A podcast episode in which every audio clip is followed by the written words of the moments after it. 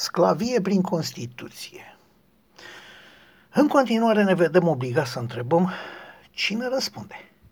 Cine răspunde de proasta organizare a serviciului 112? Cine răspunde pentru timpul nejustificat de lung consumat cu întocmirea actelor? Cine răspunde pentru legile absurde care apără infractorii? Cine răspunde pentru stelele de general distribuite la apelul de seară ca pe vremuri tresele de fruntași? Cine răspunde pentru absurditatea procedurilor STS-ului? Proceduri făcute de oameni care habar n-au ce înseamnă o procedură. Cine răspunde pentru roabele de bani încasate de militare obedienți pentru realizarea unui serviciu național care nu răspunde cerințelor nici cât o firmă amărâtă de distribuit pizza. Pentru că nu e greu de înțeles pentru nimeni că dacă victima comanda o pizza, livratorul nu numai că o găsea, dar făcea asta și în timp util, cu pizza caldă. Notați, vă rog, că după Revoluție, moda cuvântului național a făcut furori.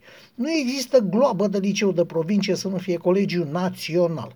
Nu există gunoi de serviciu public modest și nefolositor să nu fie casă națională. Sau ați uitat de sistemul informatic al Casei Naționale de Sănătate? Cine răspunde pentru osificarea statului român care se pare că n-a mai evoluat de pe vremea monarhiei? Cine răspunde oare pentru toți banii cheltuiți, pentru toate resursele aruncate la gunoi pentru un stat indiferent, inutil, corupt și principal inamic al propriilor cetățeni? Cine răspunde acum că de atâția ani cazul colectiv nu este soluționat? Cine? Cine ne explică, doct, de ce Iliescu Ion, principalul vinovat și pentru modul în care arată și nu funcționează țara asta, nu a ajuns încă în instanță? Cine ne spune dulce din ce cauză un om politic are șansa de a fi judecat mai întâi de către egalii lui și noi nu? Cine ne poate convinge că este normal ca un politician, primar, orice fel de ales, să aibă parte de un proces care să dureze și 10 ani, iar pentru mine ori pentru dumneata, totul să se încheie în pas alergător? Dacă nu credeți ce vă spun, țineți minte că suntem la finalul lui iulie 2019. În maximum 2 ani, Ted Bundy de Caracal va fi de multă vreme condamnat definitiv. Cine ne poate descrie plăcerea osificării lui Arafat pe un post care corespunde perfect preceptelor legil, legilor lui Murphy? Orice om promovează până și atinge nivelul maxim de incompetență. Sunt multe lucruri de explicat și de spus. Sunt multe capete de tăiat. Sunt extrem de multe fantome de ucis.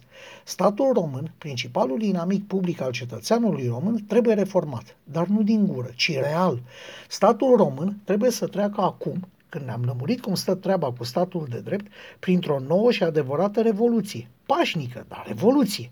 Trebuie să înțelegem că avortonul numit Constituție, acel avorton rezultat în urma violului comis de Iorgovana Antonie asupra statului român și asupra noastră a tuturor, este o prostie fără margini, că este hârtia prin care România a fost dată pradă clanurilor așa cum le-a imaginat vreun Iliescu Ion al epocii, iar clanurile s-au format pe dată, luându-și nume impresionante, pompoase, intimidante, nume cu care să ne țină la distanță de activitatea dumnealor, apărând deci clanul Curții Constituționale, clanul parlamentarilor, clanul primarilor, clanul generalilor, clanul polițiștilor, clanul medicilor, clanul asistentelor, clanul infirmierelor, clanul guvernului, clanul abonaților la contracte cu statul, clanul TVR-ului. Ați observat particular muncitori printre aceste clanuri? Nu, nu ați văzut și nici nu o să vedeți alți particulari decât cei abonați la lucrări cu statul, de la mega extra, super firme de construcții și până la blonde firme de apartament dispuse să proiecteze chiar și opera din Beijing când ei nu sunt în stare să spună pe hârtie un coteț de câine.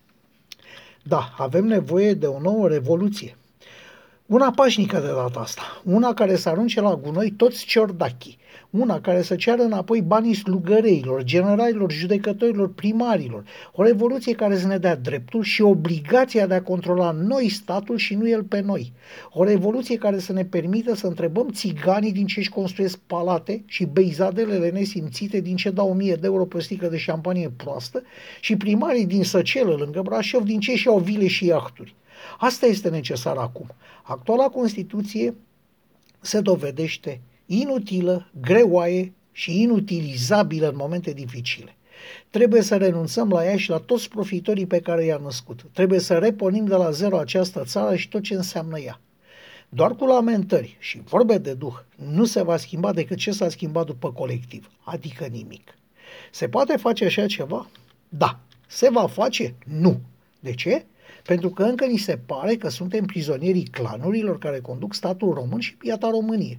Statul român a fost gândit de Dal de Iliescu Ion și ai lui, în așa mod încât cetățenii să fie sclavii statului, robii a tot ceea ce înseamnă buget și bugetar. Dacă nu pricepem asta și nu rupem această organizare statală, vor continua să se aleagă între ei de apururi. Debarasarea de mentalitatea de sclav este singura cale prin care statul poate fi reformat. Așa crede un om. Unul